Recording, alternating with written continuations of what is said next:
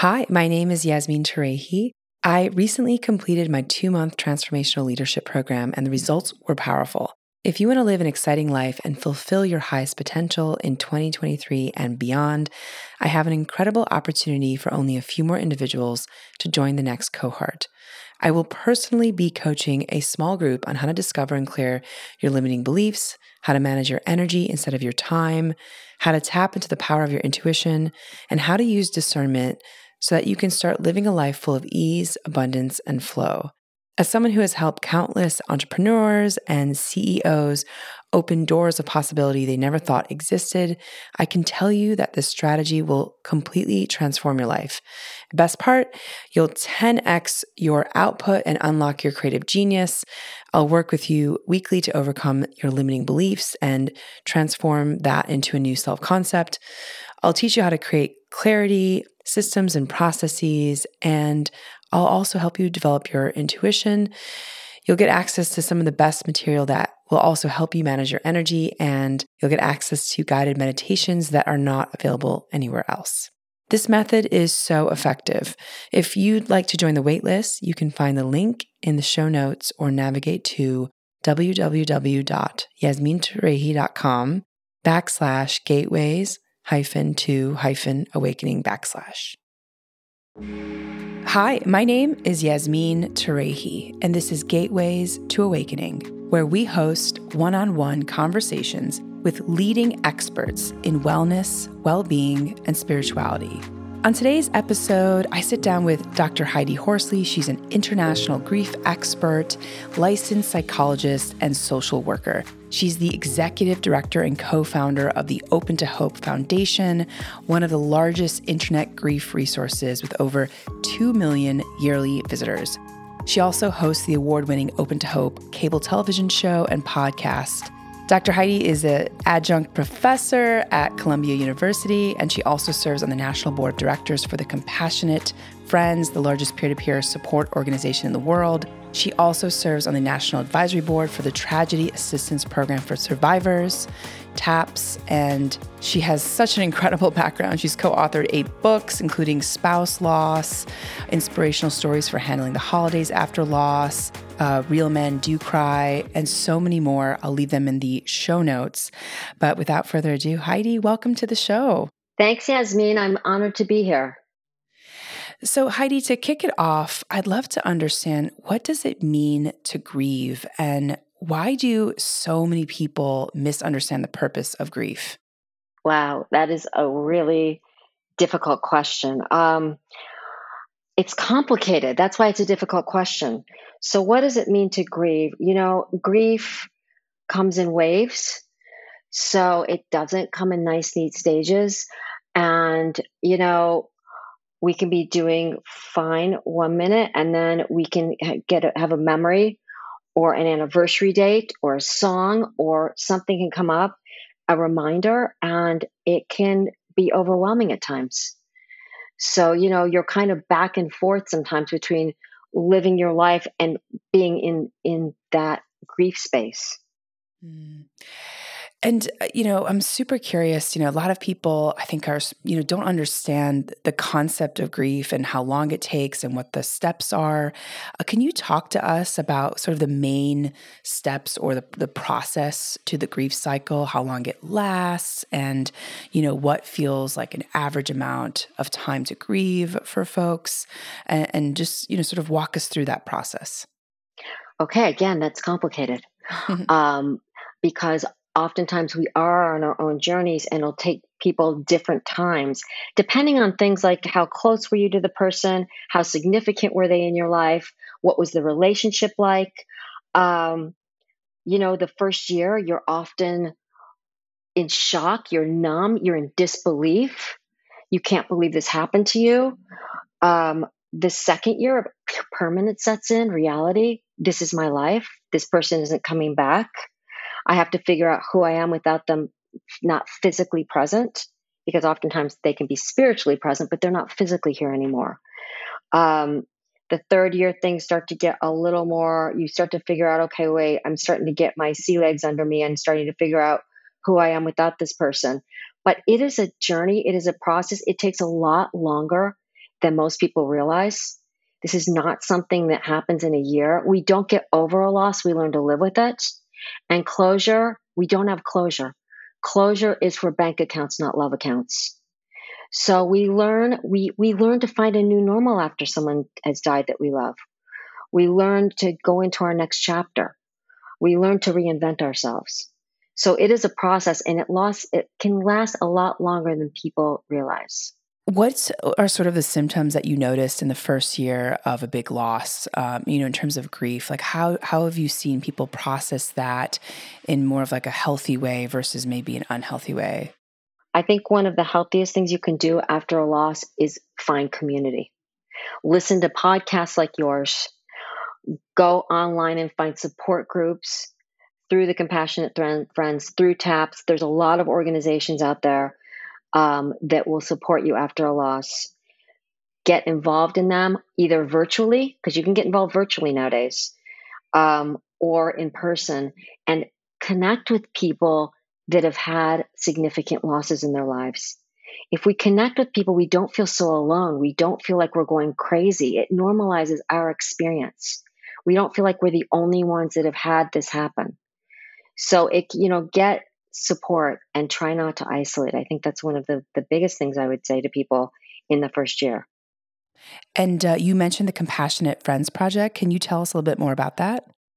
Sure. The Compassionate Friends is the largest peer to peer support group in the world for people that have had the death of a child, sibling, or grandchild. So that's what they do. And TAPS, which is another organization I'm involved with, helps people that have had a military loss in the United States. But the Compassionate Friends is, is international. Wow.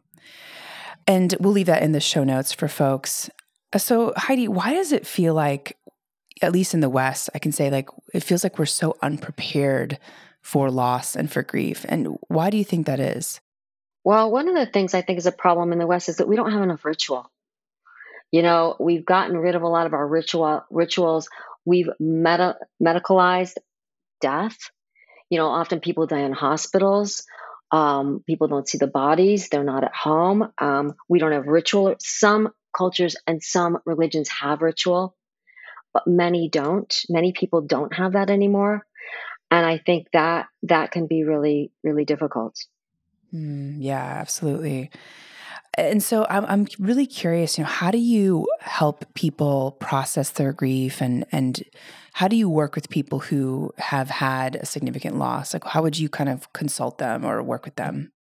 Well, one of the main ways I, I work with them is I let them tell their story. We need to tell our stories. And, you know, people say, well, I do tell my story to friends and, you know, strangers, but the reality is people don't want to hear your entire story. Oftentimes people want to know how somebody died and as soon as they find out, they don't want to hear anything else. We want to talk about how they lived. And we also want to talk about maybe the stories of how we are coping in depth. And we need people that are there to, to be able to hear those stories, to be able to hear what we're struggling with, um, to be able to hear what we're what we're going through. And you need to tell your story sometimes in depth because sometimes you have a lot of trauma. Depending on how somebody died, you can have a very traumatic loss. And if you've had a traumatic loss, you need to tell your story in depth to somebody that can that can hear it and process it with you. Mm. Yeah, you know, I've noticed uh, this might be anecdotal, but it feels like a lot of people are not equipped to handle um, kind of being on the receiving end of listening to stories about grief. It just you know, I just sort of noticed that whenever there there's a moment where there is a loss, I feel like there's a lot of uncomfortableness. So how can, you know, everyone really become more resilient in being able to hold space for people when it comes to also process, helping people process grief and tell their stories? Like what would you tell folks like that? Oh, that's a good question. Well, I guess first of all, I want to say that I agree with you. I think people want to hear that you're fine. When they say, How are you doing? they want to hear that you're fine. Um, and I'd also say that when people are grieving, we as grievers, I'm going to use myself, need to be good grief support. We need to let people know what we need, what we want, what we expect. Because, you know, oftentimes people aren't coming out of a place of malice. They're, they're coming because they don't, the reason they're not supportive is because they don't know what to do. They don't know what to say. You know, and and you know, just going up to somebody and saying, "Hey, I have no idea what to say. I don't know what to do." That for me was really comforting after my dad and my brother died. Those things can be comforting. You don't have to have the right answers. But, you know, just to go up and and say that. Um, I think just showing up for people that are grieving is a big one you know, because when someone you've had a loss, oftentimes people disappear, they can't deal with it. And just being there and showing up is is a, a lot.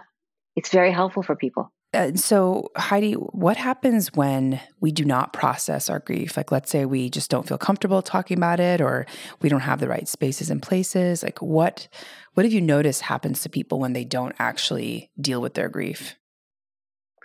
Well, sometimes we're in a place where we can't deal with it, we might be overwhelmed in our lives or we might have multiple losses if we live in places where there's things happening war zones et cetera where there's multiple losses wherever it might be and sometimes we have to put it on a shelf and sometimes that can be adaptive. So it doesn't necessarily mean that you're grieving in a maladaptive way if you're if you're not dealing with it. Sometimes we have to put it away and then visit it in, play, places where we can. But what may happen is if you don't deal with it you may it may start to you know you may start to think about it over and over and over in your head. And it also may keep you from you know investing in new relationships you may be afraid to invest in a new relationship because you're afraid that person will die um, if you're angry about how somebody died or what happened you may take that anger out on other people in your life so being with safe people where you can explore what's happened and you can talk about what's happened is really healthy. And then you won't project negative feelings onto other people. It can also be hard on your health if you hold everything in and don't tell anybody what's going on. It can it can cause health problems. Mm, wow. And you know, you mentioned that your brother and your father passed away. You know, can you tell us why you chose to work in this specific field and, and what ha- it has meant to you? Sure. So that's pretty much the the heart of my of my life. This is what I, I do everything I do it in basically my brother's memory. And and when I was 20 years old, my 17 year old brother and cousin were riding in a car. My cousin was driving, and the car hydroplaned, hit the side of a bridge, and it blew up. And both Matthew and Scott, my brother and my cousin, were 17, and they died very suddenly and extremely traumatically. And that I was 20 at the time, and that death turned my world upside down and and i know a lot of people that are listening right now have had this experience where everything that they've ever believed in was put into question who am i without my brother? Who was i? I didn't know who i was. I lost not only my brother but my identity. He was my go-to person. He was my everything. He was my best friend. He was just you know meant the world to me. And when he died it, it just put everything i ever believed into question. I was like who am i? The pain was so great. Not only did I not know if I was going to survive, I didn't know if I, I really didn't know if I wanted to, honestly, because the pain was that great. Um, I ended up going on a survival program and for, for a month. It was called outward bound. And when i went on it my father gave me a book called man's search for meaning. And for those of you that, that don't know you know sometimes we're given books in our lives right at the time that we really need them. It's interesting, right? It's like we're given this book and we're like, I needed this. Okay, so in this book, it is a man who goes, you know, who's in the Holocaust and his whole family is killed along with his pregnant wife and all of his friends. They all die. And so it's his story. Viktor Frankl is his name. And it is his story about how he not only survives losing all his family and friends, but he ends up eventually thriving. And he talks about, he quotes Nietzsche as saying, He who has a why to live can bear with almost any how. We have to know why we're here. What is our purpose? What gives us meaning? And part of why we're here, to be honest with you, is to keep the memory of the people that we love that have died, their memories alive. That's part of our purpose in life. So I knew I had to figure out why I was here. And I also, my other takeaway from that, that book was if Viktor Frankl can survive and thrive after his entire family dies, then I am going to be able to survive and eventually thrive after my brother and cousin die. Because we don't just want to survive, we want to thrive. We want to find meaning again. And I had lost my meaning. So it was a journey. I took an existential journey which lasted three years. You know, for some it's more, for some it's less. There are no time frames on this. And when I came out of this, I dropped out of college, you know, moved away. And when I came out of this three year journey, I was working at that point, but I decided I want to become, I want to go into the field of psychology and social work and help people find hope again. I want to give them the support that I didn't feel that I had. So that's kind of what I've devoted my life to. And my brother is my guiding light. He is my guiding light every step of the way. Wow. Thank you so much for sharing that story. Yeah, wow, you're welcome. very very emotional and um, moving. And you also mentioned your father, so I'm curious Yes. now that you know you had that experience and that you dedicated your life to this. How did you deal with your father's death differently? Well, it was different because my father was, he died two years ago during COVID. And that was very, very difficult because he was in the hospital for back surgery and got a staph infection, and I was not allowed to see him. So my brother died suddenly, and so I didn't see him. But my father, I knew he was declining in the hospital, but I wasn't allowed to see him.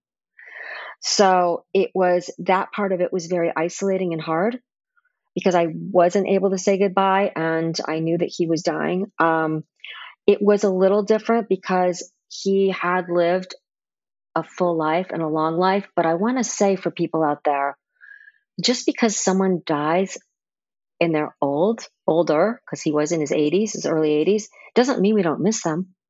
I'd never had, I'd never known my life without my father. He was the first man I ever loved. You know, everything I did was to make him proud. So his lo- his loss was as it was very different than my brother's, but it was as significant.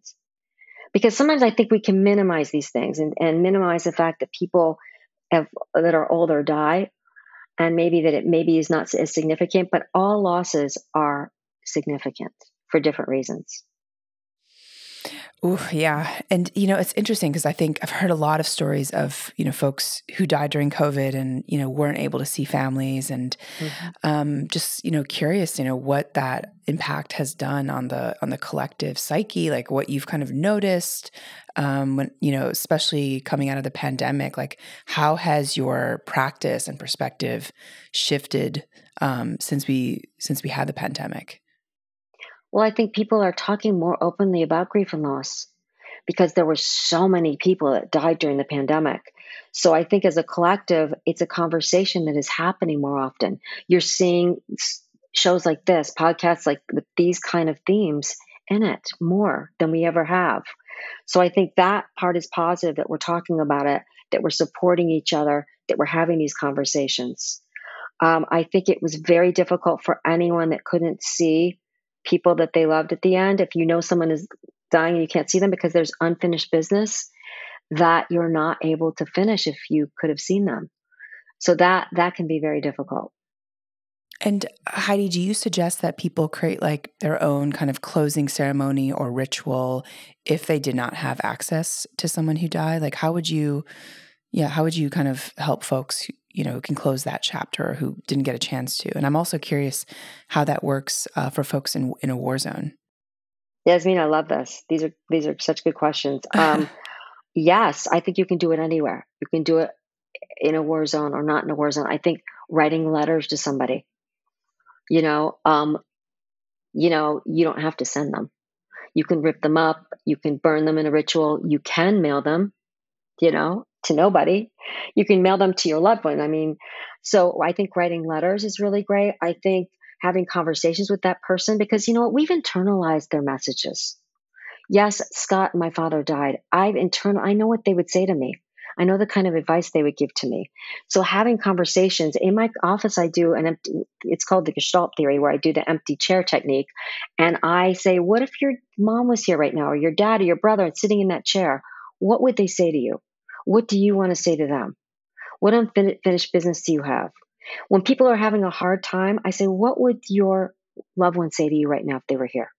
What advice would they give you? What support would they give you?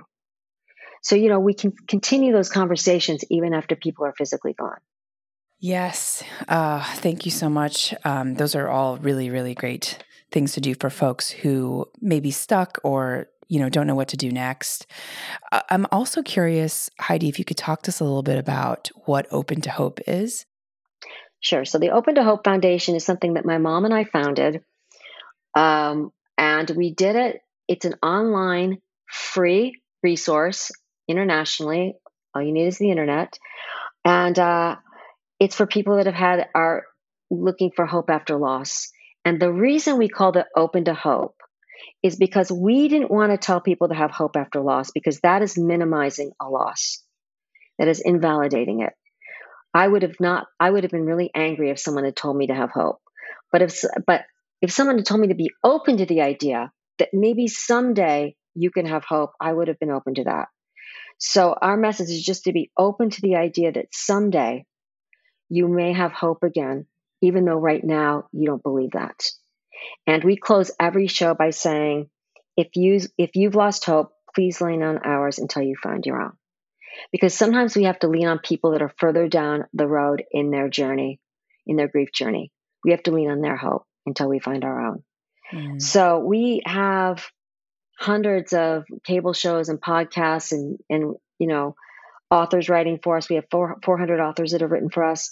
And we've been doing this for almost 20 years. So we have a lot of content for people so that you don't feel alone. You can listen 24 hours a day. I had, I know someone that was in Afghanistan and he listened every, he listened every night for three years. Wow. So you can listen wherever you are. Wow, wow, amazing. That's such an incredible resource. Uh, so we'll also leave the link to that in the show notes for people to to have access to it. So Heidi, I'd love to understand some of the trends you may have noticed uh, or seen over time, um, working with men versus women, or working with you know Western cultures or Eastern cultures when it comes to processing grief. Like, have you noticed any kind of you know trends uh, come up or emerge from from these nuances and differences and how how these these just you know groups can actually learn from each other? Well i'm going to be stereotypical when i do the men versus women. Okay. because we there are exceptions. There are people that aren't like this. Um, i think that we're changing so that we're not as different as we used to be but i think traditionally men seem to be better at grieving shoulder to shoulder uh, rather than looking at people in the eye. I think they are they like to be doing things. Um, I always say if you want to have conversations with teenagers or boys, male teenagers or male boys, like be doing something with them. Um, I think that men, especially in the Western culture and, and, and all over the world, but have been given messages like walk it off, suck it up, big boys don't cry, be a man hide your emotions. And those are not healthy messages. You know, they can be very toxic when you're grieving. Um, so I think those those can be difficult. Um, as far as Western versus Eastern, I think sometimes in Eastern cultures they do a better job with ritual. Um, you know, around around grief and loss. Mm, so yeah, yeah, fascinating. I, have noticed that trend as well. You know, with um, men, it just feels like now there's there's a movement towards being much more open in their emotional world rather than just you know holding it in. And um, yeah, just wanted to highlight that because I just think we need to talk about it in our culture and and ensure that that these spaces that there are open spaces for it um, rather than it being bottled up absolutely. And, and, and in fact, on a side note, I wrote a book called Real Men Do Cry, and it was with an NFL football quarterback. So he was a professional football quarterback for 10 years for the Detroit Lions. And he talks about the fact that the message he was given were not helpful when his teenage son killed himself. They, it wasn't helpful for him to hide his emotion and not seek help. He needed the support of other people. He needed to reach out and that's why he wrote the book with me so that he could help other men mm. you know mm. go through the journey of grief. And and so Heidi the best thing we can do if someone is going through a loss or grief is to just let them tell their story. Don't interject. Don't try to say don't try to be helpful essentially. Just just really hold space for them. That's really what they want is to be validated. Is that correct? Well, yes, and and if you're going to be helpful, don't have euphemisms like "at least it was fast," "at least they were old," "at least," da da da. Anything that starts with "at least" is not helpful. Mm-hmm. So minimizing and acknowledging acknowledging and validating is helpful, but minimizing a loss is not helpful. Um, you can, you know, there's friends out there, and also look at friends in, in different ways. In other words, you're going to have friends out there that are not grief support, but maybe they're there to help you play and distract you. Maybe that's their role. So that could be their role, and that might be good for you. And then there's going to be friends that are su- great support. Everybody's not going to be great grief support. So, you know, that's just not how everybody is. And then there's going to be other friends that, you know, want to go and do things with you. So there's different friends for different reasons. Yeah, definitely. Uh, so, what sort of things have surprised you the most on this journey, Heidi? Well, I've been surprised at the amazing people that I've met that have also had death, a loss in their lives. There's a depth to people that have had loss that I've never seen before. There are so many angels on this wor- on this earth that have had, and when I say that, I mean people that have had losses that are here making meaning after their loss. Um, there's something called post traumatic growth and post traumatic wisdom, and there's a lot of research out there on these things and it talks about how we grow in profound ways after our losses. Now, that doesn't mean I, I wish my brother was here. I would rather have my brother here than grow in profound ways, but he's not. We have grown in profound ways. It shows that people that have had significant losses in their lives, they have more gratitude for being alive. They can support others who have gone through great adversity and loss. They're better equipped to go through great adversity and loss because other things might happen in their life they're more spiritual. You know, so there's a lot of takeaways and a lot of things that happen that are the areas that we grow in after a loss. Ah, that's beautiful. Yeah, absolutely. I think that's that's true for for you know anytime I have an issue, I'm always going to people who have been through a lot of you know experiences who can actually have the perspective that could be helpful. Um, so mm-hmm. definitely, definitely agree. How you know has your point of view evolved over time, Heidi? You've been in this world for so long. You know, how have you sort of shifted your thinking, if at all, uh, on this space? One of the biggest shifts I've had is that I didn't realize 35 years after my brother died, and I did say 35 years, how significant he would be in my life forever. And I actually designed a class at Columbia called Traumatic Loss During Childhood, which looks at our losses over our entire life. Our losses don't have a beginning and an end. Now, that doesn't mean I don't have joy. I rebound very quickly when I think about my brother. I don't stay in these dark, sad places. I'm more in a joyful, celebratory way with him now.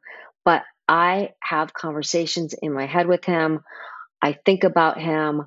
I make decisions based on the fact that he was once in my life. He has had such a profound impact, and he still does to this day. And I didn't realize that he would be such a big part of my life and and what I've done with my life uh, for this long, and he will be forever until I'm not here anymore. Wow, so beautiful. So I think that's changed. I used to think, you know, it takes a year to to get over your loss and and I don't none of that I believe in anymore because I like I said you don't get over it and the whole idea of a year is is absurd.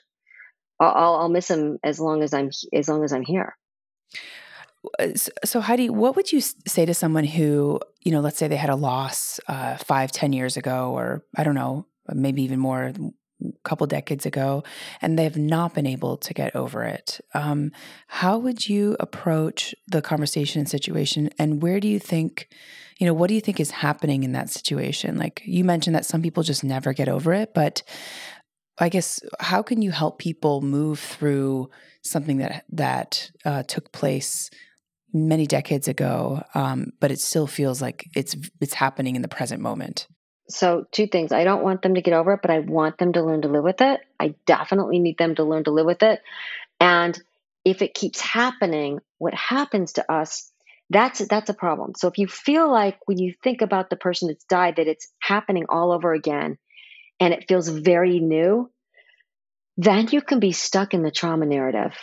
And so we have to remind ourselves when we're thinking about the person and if you know, we're thinking about the way that they died, etc. That's not happening anymore. We're in safe places, we're in supportive places, we're not in that space anymore. But I would say if you keep moving into those areas and if it's creating situations where you can't function at work where you're constantly thinking about it where you're avoiding places that remind you of the person that died you know where you're not functioning well anymore where you're not you know you're distancing yourself from people you're isolating then i would want to look at the possibility that it's complicated grief. And there are there is a complicated grief institute and there are you know people on the internet that work with complicated grief.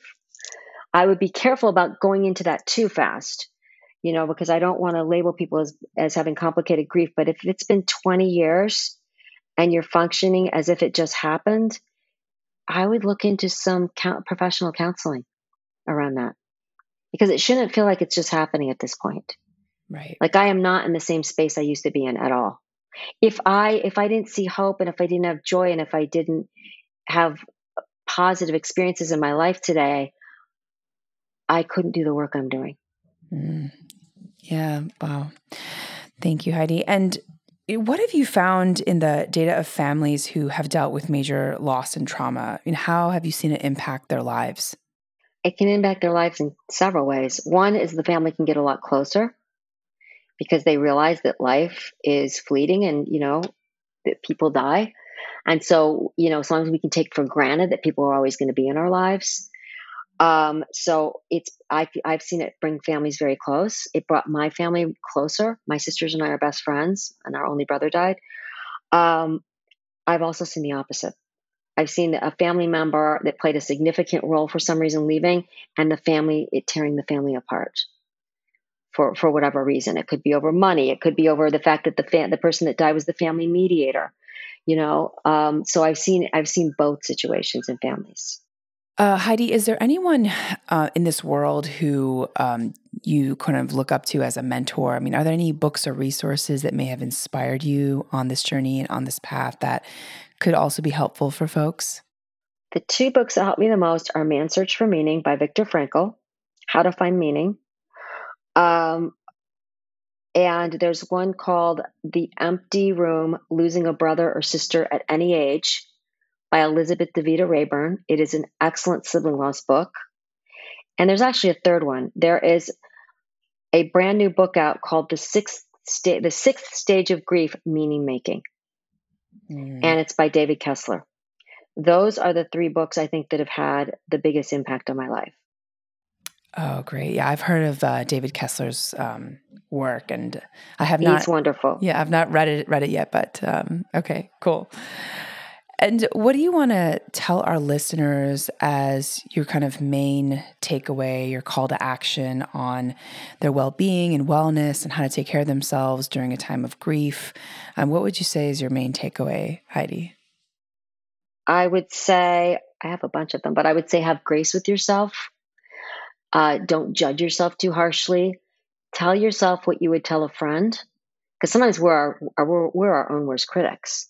Why am I in bed? Why am I not doing things? Why am I this? Why am I that? You know, be gentle with yourself. Um, if you can exercise, even if it's just 10 minutes of walking a day, you know, grief gets trapped in our bodies. And we need to move our bodies when we've had a loss not just our not just talking but we need to move our body so if you can do yoga or walking or any kind of exercise that's helpful eating healthy is helpful drinking a lot of water is helpful and not isolating reaching out to others for support. Amazing.